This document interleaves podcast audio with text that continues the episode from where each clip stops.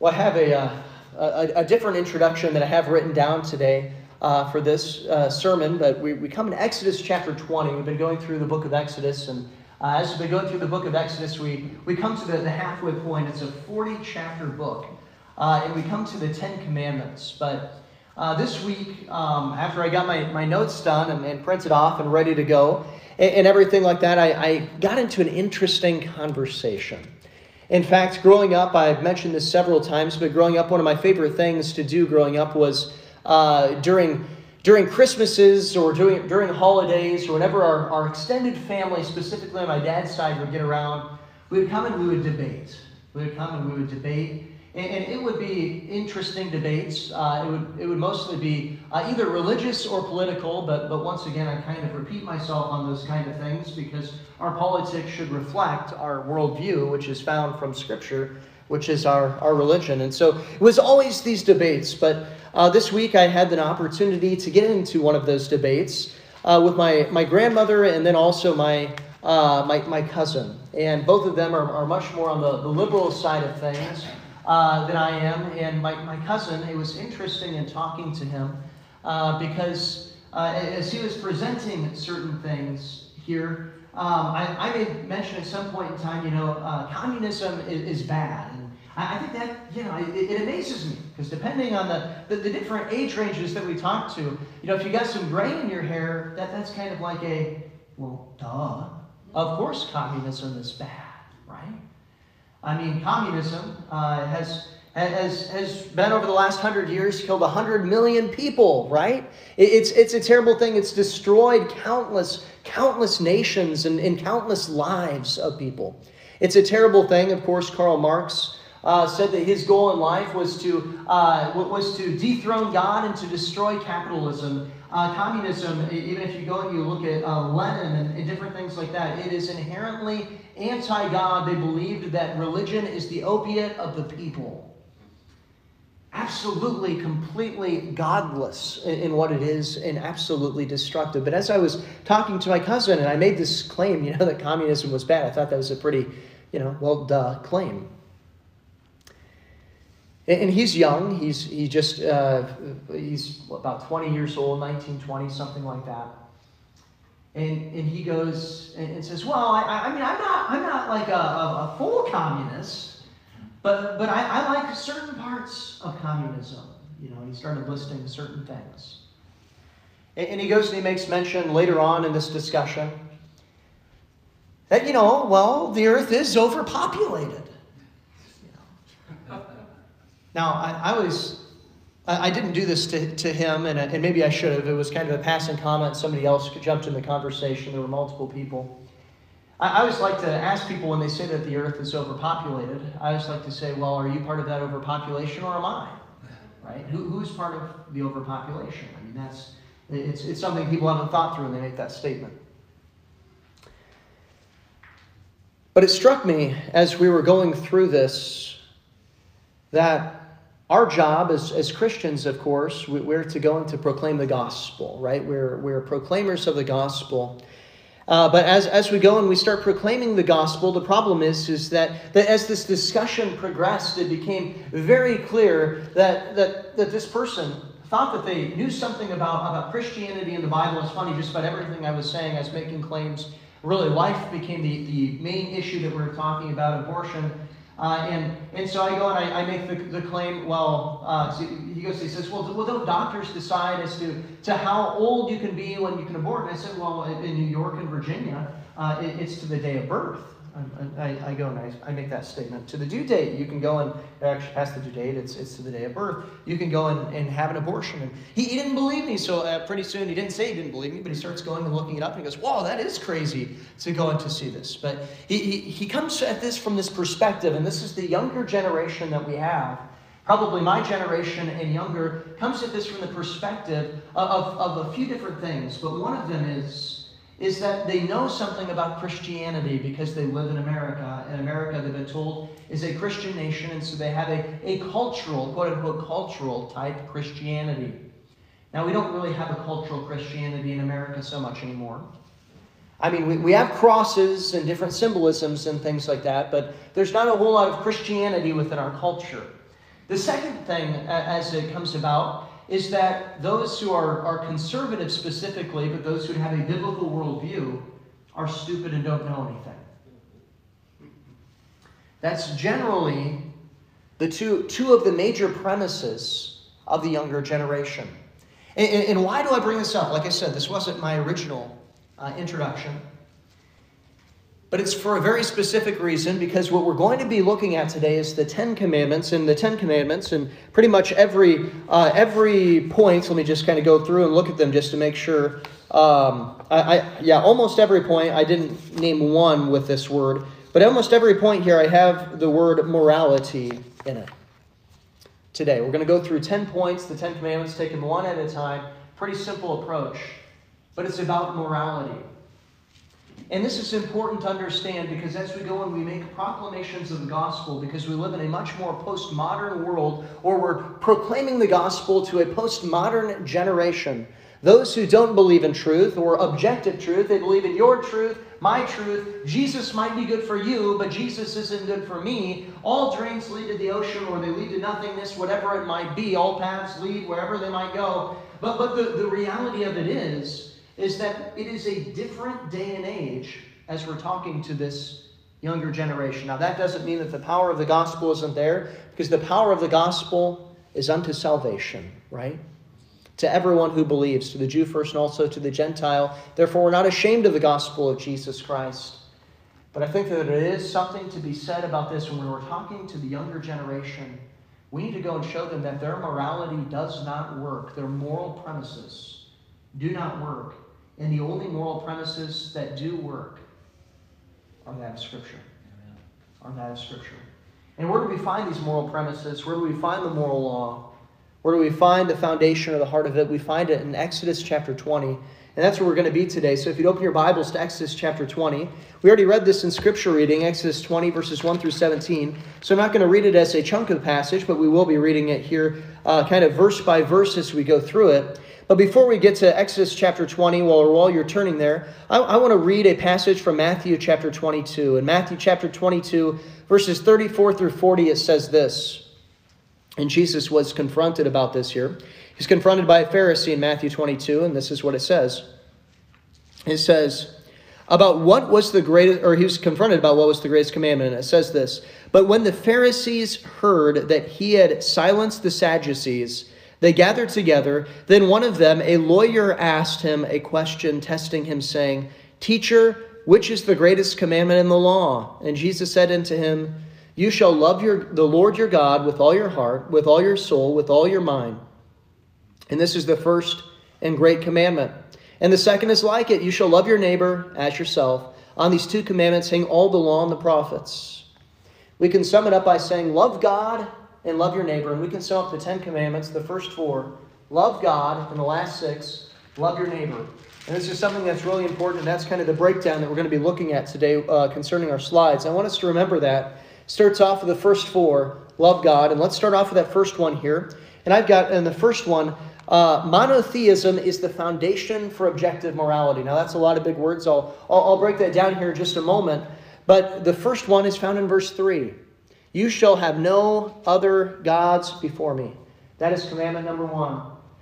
You shall have no other gods before me. And like I said here, I, have titled this here Monotheism is the foundation for objective morality.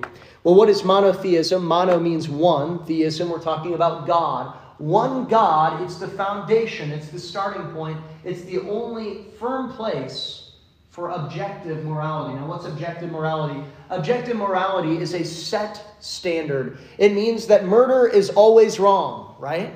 It means that something is always wrong or something is, is right in going and looking at this. Or we can have subjective truth or subjective standards. Uh, or subjective morality. What would be subjective morality? Well, subjective here with subjective truth might be I might go and say orange is my favorite color. Well, it's true. Orange is my favorite color, so therefore it's a subjective truth. But it would be wrong of me to go and to make that objective and say orange is the best color, right? That's, that's not necessarily true. You might go and say, hold on, hold on. Blue, blue's the best color. No, no, yellow's the best color. Well, that's your opinion, and those are things that are opinion. But it's not opinion to say that shooting somebody in the head for no reason is murder, and that is evil and wrong, right? I'm going to need you guys to agree with me on this one here, otherwise, I'm going to be a little bit afraid, right? Right? Murder's wrong, right? Yeah, good, good, good, okay. Because uh, otherwise, we have a problem here. We have a problem. So, monotheism, one God, is the foundation for objective morality.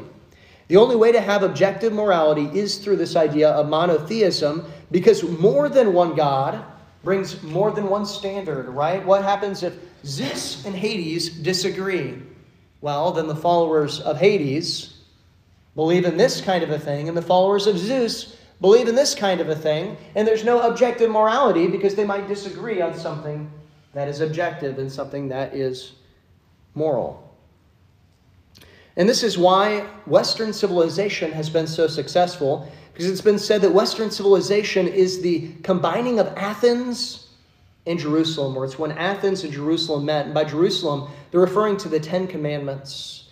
Jerusalem had a monotheistic standard, as the Jews had that, and so do Christians. We believe in one God. And Athens had great thinkers, but they had many different standards as they were polytheistic and had many different gods or many different cults. And so they, they had all these different moralities and, and standards, and it led them to competing and always going against one another and not one true standard. But in Western civilization, and by the way, America is the crown jewel a little bit of pun, uh, you know, no pun intended, being a crown jewel in us throwing off the monarchy, right?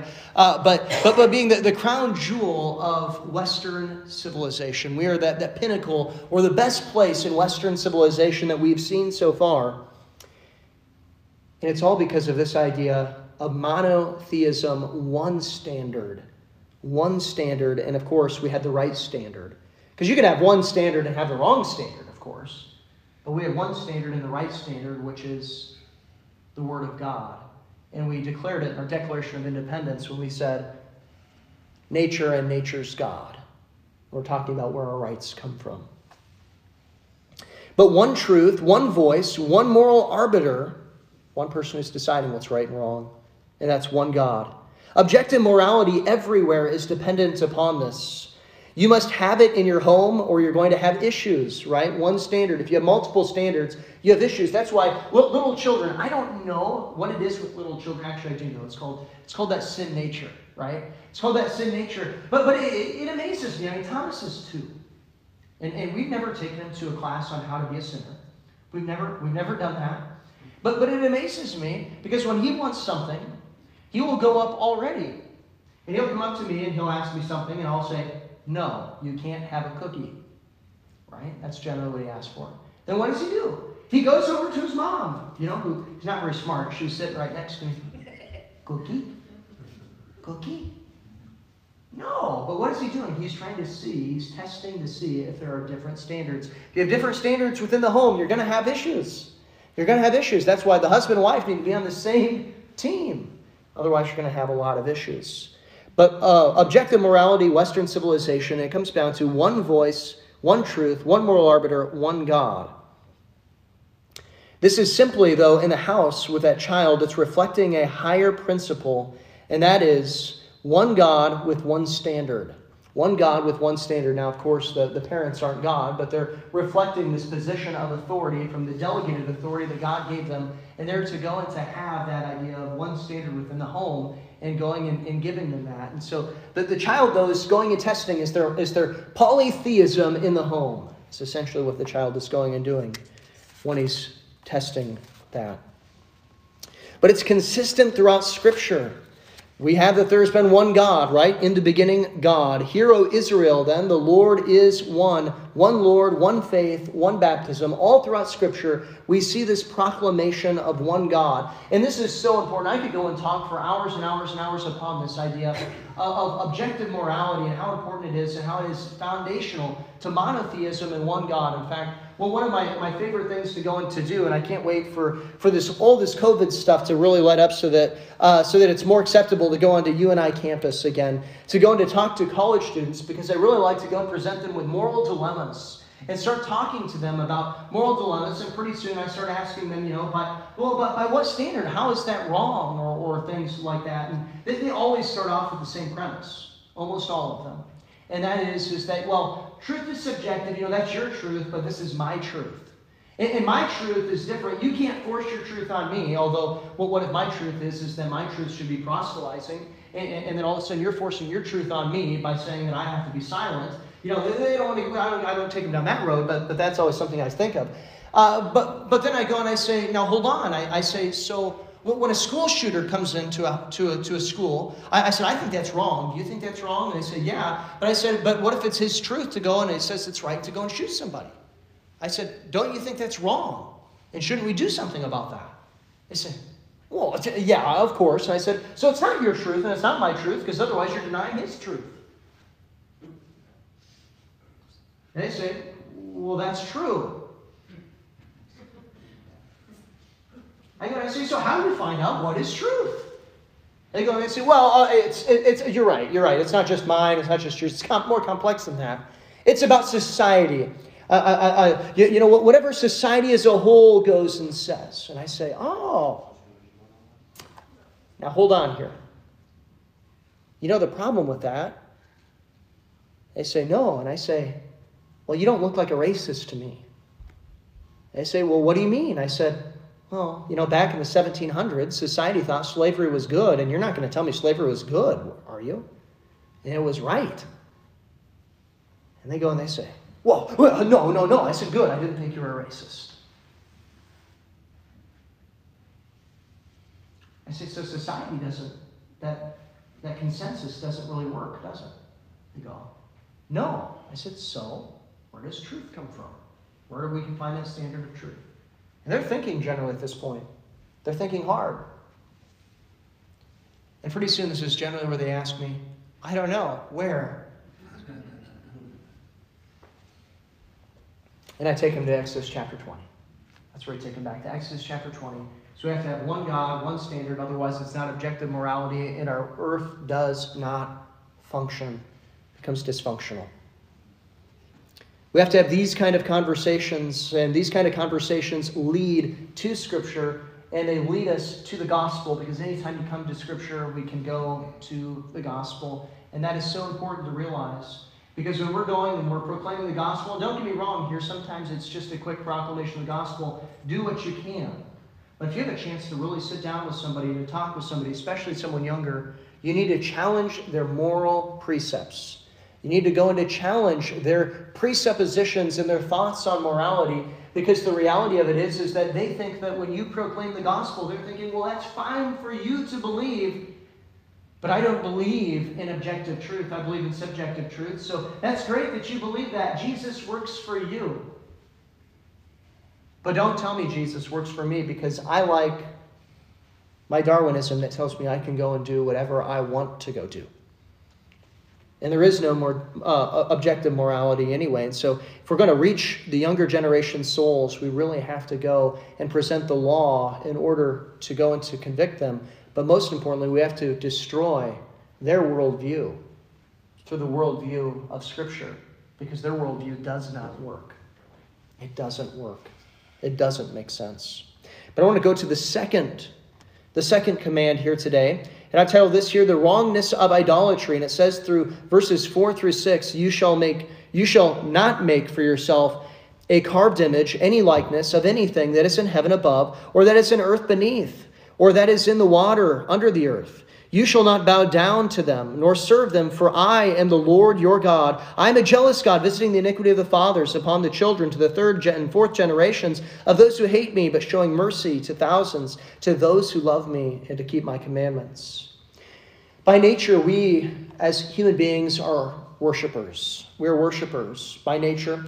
God created us to worship. He created us, of course, to worship Him. That was the original intention, but we are always worshiping. Whether you eat or drink or whatever you do, do all to the glory of God. We're always worshiping, and we're worshiping something. The question is, what are we worshiping? The reality of it is, is that because of our sin nature, we are idol factories. We love idols. We love to make idols. And this command, of course, covers idolatry. This command is expounding on monotheism, and the first command, uh, that is that idea that we love the Lord our God. And it is an extension of this because in Matthew 6:24, Jesus says this, no one can serve two masters, for either he will hate the one and love the other, or else he will be loyal to the one and despise the other. You cannot serve God and mammon. Morality gets skewed when we have idols in our life. We will not obey God's standard if we have idols in our life. And this is something that is an interesting idea when we stop and we think about this. Because idols, what is it talked about here? Don't make graven images and things like that. Ultimately, uh, this comes down to, you know, we haven't gotten to the golden calf story, which is a direct violation of this, right? But he goes and they make a, a golden calf. But essentially what they're doing is making a new God today because we don't we, we live in really a, a post-religious type world or at least normal religions uh, most people are secular humanists today and because of that we make our idols in different things. Um, you, you, you, know, one, one thing it might be is, is, sports. I, I remember um, it's about seven years ago when I, I, was in my office and I was singing the song, As you're all on the altar of sacrifice laid, your heart is the spirit control. You can only be blessed and have peace and sweet rest as you yield him your body and soul. And I'm going and I'm singing that in my office, and I look up and I, I have uh, one of the most prized possessions I've ever had in my life, and it was on the top shelf because it had, it had priority. It was what was there, and it was in, in, this great place. And what was it? It was an Iowa State basketball that was autographed by Jeff Hornacek. One of my, my, my favorite uh, memories of, of, a child growing up was what was going to this Iowa State basketball game. My, my, dad and I went to many Iowa State basketball games together, but, but this one was special because Jeff Hornacek, the only Iowa State basketball player to ever become an All Star in the NBA, was there, and, and, and, there he was. And we got to go and, and, and we got in line. And man, it was taken forever and ever and ever. In fact, the people come up and they, they went and they said, right in front of us, Right in front of us, they said, Ah, here's, here's the line, literally, the person in front of us. They stopped with us. They said, I'm sorry, they're not going to go. And there's a, a, a, bunch of different people who were signing autographs. I think Johnny Moore was there, and, and, and other people were there, other Cyclone greats. I don't remember these other people who were there. They said, right here, right in front of us, you guys, you don't get to get the autographs. This is all we got time for. And Jeff Hornacek stopped me and said, No, I will finish out the line. Thought, wow, that was cool. But one of the things I struggled with and have struggled with in my life is, is the idolatry of sports, specifically Iowa State sports. I mean, I, I mean, one time I remember getting ready to watch a basketball game. I know you're saying, what do you mean getting ready to watch a basketball game? Because most people just sit down and watch a basketball game. Well, I really, really like basketball. And so I went and to watch this basketball game, to prepare for watching this basketball game, I went back and watched the three previous times our, our, the Iowa State Cyclones had played the Oklahoma Sooners. And I went and I broke down the plays that they were running. And I went and I, I, I watched it and I, and I did this. I spent hours going and studying out the film. In fact, when I went to go watch the game, I was calling out the plays that Oklahoma Sooners were, were going and running. And I said, oh no, he's going to make that shot right there. He likes to shoot right there. That's his sweet spot. Don't do this. The coach couldn't hear me through the TV screen. Have been much better off if he could have. I, I had a much better breakdown than the Iowa State coaches did. But it was times like that that I realized that this was an idol in my life. And I remember going and taking down that Jeff Hornacek basketball and going and throwing it away. Not because it wasn't a fond memory, but because I realized it was causing an idol in my life. I still enjoy Iowa State basketball. Last year I didn't because they were terrible, but but it's no longer an idol in my life. We're idol factories. And even if it's something like that, it's not Zeus that we're worshiping or Thor that we're worshiping or whatever it might be, whatever God. We laugh at those things, but uh, paganism is on the rise in, in America. The reality of it is, is that when my heart is consumed by Iowa State basketball or whatever that idol might be in our life, my heart isn't being consumed with Jesus Christ. And my morality gets skewed, and I start making decisions based upon Iowa State as opposed to God and what God says is right. We can make all kinds of things, anything, an idol in our life. because it's just something that gets ahead of God. I want us to notice here, we're not going to go over the curses today. It'd be interesting to go over that. And, I've gone over uh, the Ten Commandments um, before. But I want us to look at the conditions of God's blessing because this is interesting. He says basically to love Him, those who love Him, and those who keep His commandments. And I find this interesting because in John 14, 15, Jesus says this If you love me, keep my commandments. It's as though God could go and say, you know, love me to those who love me and those who keep my commandments. As those he could, it's almost as though he could say at the end of it, but I repeat myself. But I repeat myself. Jesus says, if you love me, keep my commandments. Our beliefs play our, its way out in our actions. Out of the abundance of the heart, the mouth speaks. The third thing we see here is the morality of the mouth. The morality of the mouth. And this is one of two times that we see the morality of the mouth. We see the morality of the mouth towards God, and we also see the morality of the mouth towards our neighbor. But the morality of our mouth, and it says in verse 7 You shall not take the name of the Lord your God in vain, for the Lord will not hold him guiltless who takes his name in vain. Taking the Lord's name in vain, that, that, that's a sin. But what does it mean? Well, first of all, it encompasses several different things. A lot of times we just think that it's, it's uh, saying uh, God's name flippantly or saying it as a cuss word. But, but probably it more starts off with the idea of false oaths. False oaths. Making an oath saying, I swear uh, as God is my witness, and we're lying. That's, that's the first way, probably, that we take God's name in vain making false oaths based upon God's name because God's name is holy. The second one is blasphemy. Now, now what is blasphemy? Well, blasphemy is, is many different things. One could be claiming the name of God, taking that for ourselves. But, but really, what is blasphemy? Blasphemy is slandering God, it's defaming the name of God. That's really what blasphemy is. And we ought not to be blasphemous. We ought not to take the Lord's name in vain. The other one, or another one, is an irreverent use of God's name. Don't make God's name common, keep it holy. Those two things are often pitted against one another in Scripture. What we sang this morning, you know, holy, holy, holy, Lord God Almighty. We ought to make God's name holy we ought not to make it common. Now, by common, I don't mean using it commonly in your own use and use it all the time and things like that. I think the name of Jesus Christ should be in our mouth. I think that we should say the name of God. I think that we should go and tell others about God all the time. But the idea of common is that idea of going and devaluing it, devaluing it, not having reverence for it. It's interesting. Uh, as I was was getting ready, and hopefully we'll we'll have it out here by the end of next week. Our our, our next newspaper. Um, but as I was getting, getting it ready and getting it prepared, I'm, I'm going through it and I'm putting in uh, a lot of stuff from the Founding Fathers because it's going to be a June and July uh, focus and theme and things like that. So it's, it's going to have a lot uh, on, on America and some founding sermons and things like that. It's, I think it's pretty cool. I'm excited for it.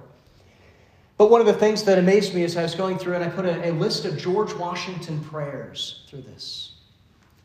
George Washington uh, referred a lot of times to providence, and he referred a lot of times to the Almighty and things like that. And, and he didn't use a whole lot, as I'm reading through this, here the, the name God. And, and some people use that and they take that and they say, oh, look, he's a deist. He doesn't say God. Well, really, he was just afraid of, of making God's name common, and so he wanted to keep it holy. And so he didn't use God's name there because he was being so reverent. You can see this through his prayers. You can see this of times before, but we need to remember to reverent, to be reverent towards God's name. A, fourth way that we can go, and this happens uh, with the morality of the mouth, that we can go and defame the name of Christ or, or take the Lord's name in vain, is that to use God's name in false religions or witchcraft. And we, we see this a lot of times today through, through, uh, through Christian mysticism uh, and in different things like, like contemplative prayer. Now, you should contemplate, you should think when you pray, but really that's a, a, a weird term that, that really is a changing of the term contemplative because you're no longer thinking, you're trying to empty your mind, think on nothing, bring in uh, Eastern meditation into your prayer life, empty your mind. In fact, you just go and say one word over and over and over and over and over until you're thinking about nothing. That, that's irreverent, and that's, uh, that's bringing uh, that, that's bringing God's name into, into false religions or at least false uh, uses of different things. We ought not do those kind of things. We ought to stay away from that Christian mysticism and things like that. But one thought here is that we can't rightly love God and misuse or abuse his name. So we should not take the Lord's name in vain. The last one here in this section of loving God is the morality of priority. The morality of priority, the fourth commandment. And it's remember the Sabbath day and keep it holy. Six days you shall labor and do all your work, but on the seventh is the Sabbath of the Lord your God. In it you shall do no work, you, nor your sons, nor your daughters, nor your male servant, nor your female servant, nor your cattle, nor your stranger who is within your gates. For in six days the Lord has made the heavens and the earth and the sea, and then all that is in them, and they rested on the seventh day. Therefore the Lord blessed the Sabbath day and hallowed it. Now it's true that this is the one command that's not repeated uh, in the New Testament, that's not repeated there once the new covenant comes, but I would point out also that it is mentioned in, in Genesis uh, before uh, the Levitical law. And I think that's important to go and to remember because I believe this is part of the moral law, but it's not part of the, part of the moral law in the sense that Saturday is a magical day. Um, now, of course, a lot of times Saturday is the day off, so I remember growing up, Saturday was a magical day, the magical day where my dad always had a list of projects to do, right? Uh, I, I, think I heard a couple amens out there. So, but uh, but but this it isn't the idea that there's magic in Saturday uh, the Pharisees thought this, uh, and the Seventh day Adventists also often think this kind of a thing. But the principle is setting aside time to remember the work of God. Setting aside time to remember the work of God. And God finished his work on Saturday. In the Old Testament, they went and they remembered that. But Jesus, who is God also, he finished his work by rising again on Sunday through the resurrection. And that is why we go and we honor Sunday and we worship God on Sunday. And it ought to be a day where we set aside and we give to God. And we go and we say, Lord, we, we love you. And we're setting this day aside to come and to worship you and to reverence you and who you are. But when we come to this year, the first four commandments and the foundation of morality is love God. Righteousness exalts a nation, sin is a reproach to any people. There's never been a nation, there's never been a family, there's never been a person who's done right without loving God. We need to make sure we focus on loving God. But the second commandment, as Jesus said, is to love your neighbor. To love your neighbor. And we're going to see this here through these last six commandments. We'll go through them uh, quickly here. But it's the morality of children is the first one here, is what I put down. The morality of children. And it says in verse 12 Honor your father and mother, that your days may be long upon the earth, or on the land, which the Lord your God is giving you. Now, that promise there isn't because the parents are supposed to go and grab their children around the neck and say, If you don't honor me, your days are numbered. You know, that's, that's not what it's talking about here. It's a, it's a promise from God. But it's honor your father and your mother. And of course, honor, this includes obedience, children. This includes obedience. And it also includes an amoral preference. So, this is what I mean by this, and this is important. Uh, of course, when it comes to obedience, we ought to obey uh, in, in, in, moral things. Uh, you know, if your parent tells you to do something immoral, that's you, you shouldn't do that because ultimately their authority is from God, delegated from God. And if they go outside of that authority, they're doing something wrong. But you're to obey. But then, what happens if the parent goes and says, You know, I want you to go and to wash the windows this way, to go into to, to spray Windex first and then to go into to use the rag? Or, or if they go and they say to go and to spray the rag and then to put it on the window. I don't know. I'm just trying to think of something here. As children, you might think that you might have a, a better way to do it. You might have a better way to do it, a more efficient way to do it. But that's an amoral thing. It's, it's, it's not a morality. And so you ought to obey your parents' preference in that. Most of the time they have a reason, sometimes they might not. That doesn't mean you can't bring it up to them and say, hey, Doesn't it make sense if we swipe sideways, or you know, Mr. Miyagi says to go round and round, or, or whatever it might be? And they might go and say, "Oh, that's right. That's a better idea," or they might have a better reason. But nonetheless, even if they say it's because I said so, if it's something that's immoral, we are to obey as children. It's a command for children and parents, though, because parents, you're to be honorable. You're to be honorable. Concerning this verse, Charles Ryrie said this proper order in the family becomes the basis for a solid social structure. I think this is so important to realize because today we see so many attacks upon the family, but a strong family unit and a biblical family unit is really what we need to strengthen our nation. The greatest thing we can do in winning the culture war and winning politics or whatever it might be, leading people to Christ, is really having strong families. We need to have strong families. Before the leftist becomes a leftist, they were a disobedient child. Before a church goat becomes a goat, they were a disobedient child. Family, solid structure. We need to have solid family structures. We need to commit to doing as much as we possibly can. I also want us to look at the morality of life. And it says in verse 13, You shall not murder. You shall not murder. Murder is wrong. The shedding of innocent blood is wrong because we are made in the image of God. Murder is the shedding of innocent blood. This command doesn't forbid capital punishment. That's important that we understand. There are, there are right times. This doesn't go against God's law to kill someone, but it's the shedding of innocent blood that's the problem.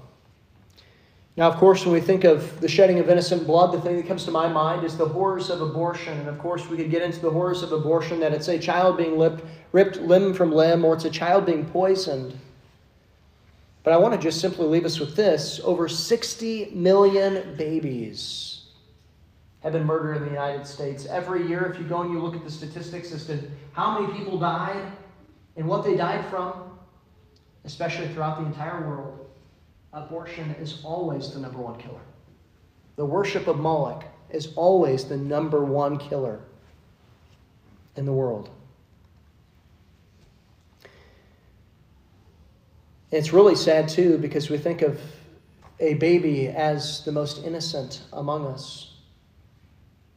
But also, it's sad on the other side because, especially in our culture, many young ladies are conned into doing this. And it becomes absolutely devastating because they were told, well, that's just a lump of cells. And then afterwards, they have feelings that it's not like I just lost my gallbladder. And how do they deal with those feelings? How do they deal with these things? Well, they hate to think of the unthinkable that they actually murdered a child, and so oftentimes they harden their hearts and harden their souls and harden their conscience. And they double down on the wrong side. They become antagonistic in these things. That's why we have to be speaking the truth on these kind of issues because it makes them much harder to reach for the gospel. In fact, I, think there's probably a case to go and to look at that in, Romans 1, I, I, would never point to an individual and say this, because I don't think we're supposed to do that. But in Romans 1, it talks about people coming to a debased mind through sin, and really it's through unrepentance of sin, and through that hardening of a conscience, and through the, the grievousness of the conscience. And many people become unreached for the gospel because they've hardened in their sins so far because they were conned into something and because it would be so painful to look at the truth. So we have to go and boldly proclaim the truth so that people know ahead of time because it is something that is a gospel issue with reaching these people. With reaching these people.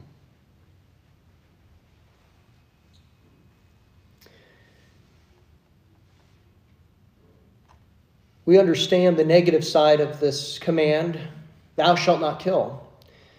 But whenever there's a negative, there's also a positive as it concerns logic. Logic dictates a positive and negatives to the commands. Don't lie means that we must tell the truth. The moral obligation throughout church history as it comes to thou shalt not kill or thou shalt not murder The moral obligation throughout church history has been understood as therefore standing up for the innocent. It isn't enough for us to simply recognize the negative part of don't do this. We must also understand the moral implication that becomes our moral obligation that we are to therefore stand up for those who are innocent. Proverbs 24:11 says, "Deliver those who are drawn towards death and hold back those who are stumbling to the slaughter." We are called to stand up and to stand against, stand up for the innocent and to stand against the shedding of innocent blood. We are compelled to stand for innocent life because of this command. And there are many different ways to do it, and I, I hope that, that most of you or all of you come out with me tomorrow at Planned Parenthood. And I want to remind us something here that eternal life is a small step in conversation from physical life. Because one of the things that, that I've had told to me by, by other pastors is that, you know, why, why do you do that? You know, like, well, like, you know, we're just supposed to go and proclaim the gospel. Well, I can tell you that I've been able to proclaim the gospel outside of Planned Parenthood is probably more than most pastors proclaim in their church.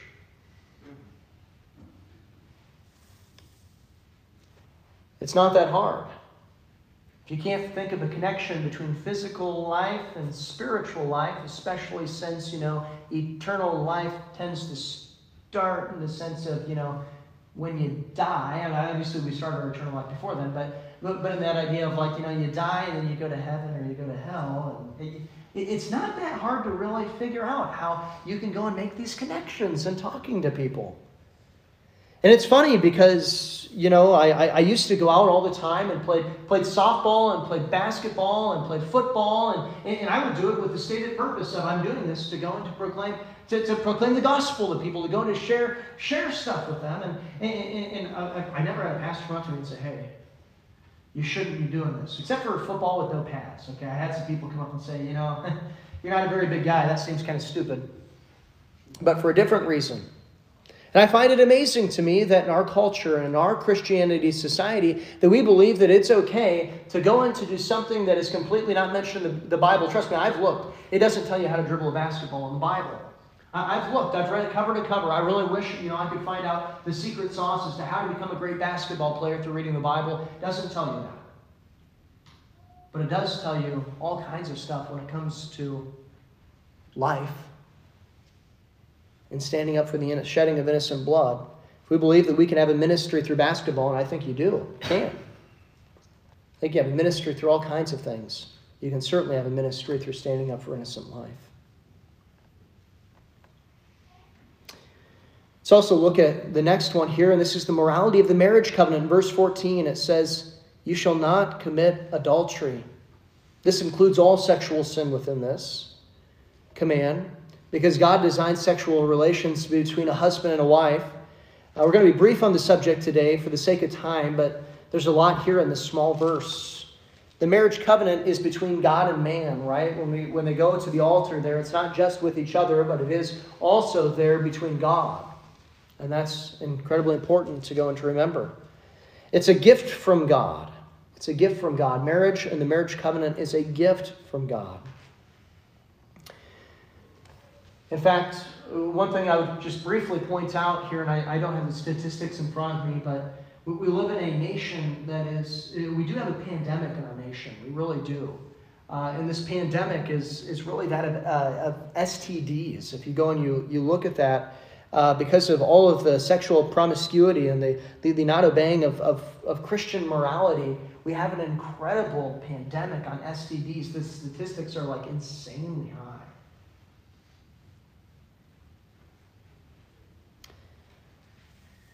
Satan uses, though, immorality. He uses this to destabilize homes and to instill his immorality into the next generation, which drives people further from Christ. So we need to go and stop and say, no, we're not going to have this. It stops with us. We need to be those who stop generations, because oftentimes it's generations now of sin. Think about in our culture today, you shall not commit adultery. Today, adultery is almost magnified, right? You go and you watch TV shows or things like that, it's the exciting thing that's happening in the show. It's that somebody's committing adultery, somebody's cheating on somebody else, somebody's doing this or doing that. It's become normalized and heroized, really. We need to stop that and be countercultural. The next one, though, is the morality of possessions. You shall not steal.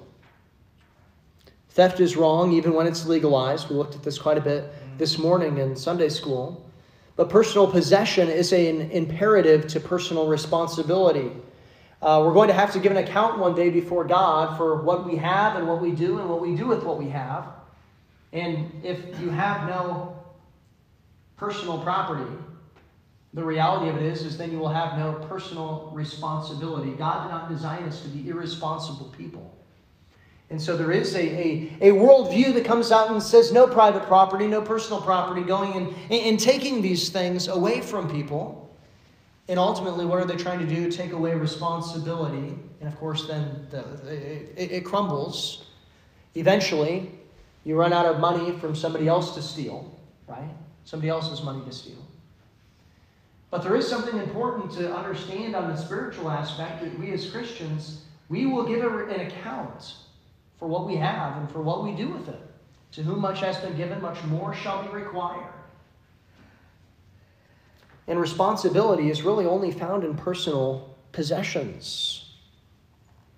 This is why Socialism doesn't work because it negates that idea of personal responsibility, but more than it not working, socialism is immoral because it's taking from somebody else. We need to honor this command because it points to an eternal principle that is very important as we will give an account before God for what we have personally done, what we personally have, and what we personally did with that. Once again, here in the next commandment, though, we find the morality of your mouth. Again, again, we find this. You shall not bear false witness against your neighbor. It isn't just between you and God that the morality of your mouth matters. You know, some people say, You can't judge me, God will judge me. Well, it's true. We don't judge people, we just agree with the judgments God has already proclaimed and made. But, but the reality of it is, is that sometimes you want to look at people when they say that only God can judge me. You want to go and say, Doesn't that scare you? Doesn't that terrify you? But the morality of the mouth here, it isn't just between us and God, it's also between us and man. You shall not bear false witness against your neighbor. Morality isn't a private affair. Your morality impacts your neighbor. Sin has a price, and ultimately, sin moves sideways and it impacts those around you. Your sin doesn't just impact you. Even our words do not bear false witness against your neighbor. Obviously, it's, it's ultimately speaking of like a, a courtroom type setting and not bearing false witness against somebody, being a false witness. But it also goes and impacts that idea of, of don't lie. We ought to be truth tellers.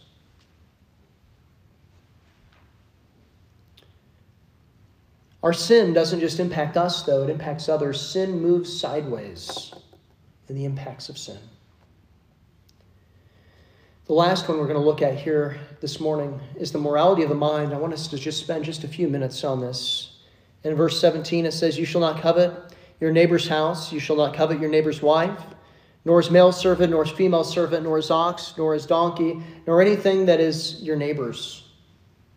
It is wrong to have wrong desires that you entertain. We understand that temptation is not a sin, so let's get that idea out of here right away. But coveting, entertaining desires, they are sins, though. Entertaining these desires. And God is privy to our heart and our mind. You cannot hide from God, He knows. So, how in the world, though, does something that happens in my mind how is that a sin? How is that a sin? Well, first of all, our minds are, are attached to our bodies, right? Evil actions start on the inside. In fact, let me read several passages of Scripture here that go and point this out because this is so important because there, there, there really is, even in the conservative side of things in today's day and age, both secularly and Christian, there is really this idea of a, well, if it doesn't hurt anybody, it really isn't wrong, or even if it's wrong, it shouldn't be against something or something like that. You know, it's, it's not a big deal. But James 4 1 says this Where do wars and fights come from among you? Do they not come from your desires for the pleasure that war in your members? What is it saying? They start on the inside. Luke 6:45 says, "A good man out of the good treasures of his heart bring forth good, and the evil man out of the evil treasures of his heart bring forth evil. For out of the abundance of the heart the mouth speaks." Why is it important that we fight the battle of the mind? Now we can't legislate the mind, but but but, but we ought to be able to go and fight this on an individual level. Why is it? Because out of the abundance of the heart the mouth speaks. What you think, you will soon do. Proverbs 4:23 says this, keep your heart with all diligence, for out of it spring the issues of life. We ought to keep our heart with all diligence. Psalm 14:1 says this, the fool has said in his heart there is no God. Now it continues. They are corrupt, they have done abominable works. There is none who does good. I think that's an interesting thing because we often just read that first part. The fool has said in his heart, There is no God. But then he goes on and talks about how they've done abominable things. Why? Because of what they've spoken in their heart. Ezekiel 16:30 says this, "How degenerate is your heart," says the Lord God, "seeing you do all these things, the deeds of brazen of a brazen harlot." Whoa. Those are some harsh words from God. He's going and he's telling some people, You've done these terrible things, but what was his first accusation? How wicked is your heart? Why? Why well, knows his hearts are wicked. Well, God knows the heart, but he also goes connects the heart to the actions that they've done. And Ezekiel 11:21 says this, "But as for those whose hearts follow the desires for their own detestable things and their abominations, I will recompense their deeds on their own heads," says the Lord God.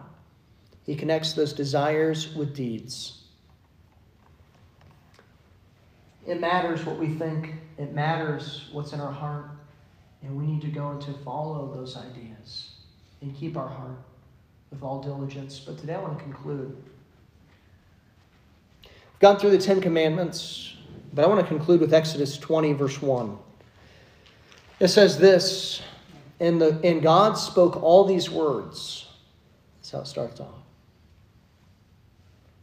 The reality of it is, as we go and we look at the Ten Commandments, We'll either realize that God spoke these words or we'll reject that God spoke these words.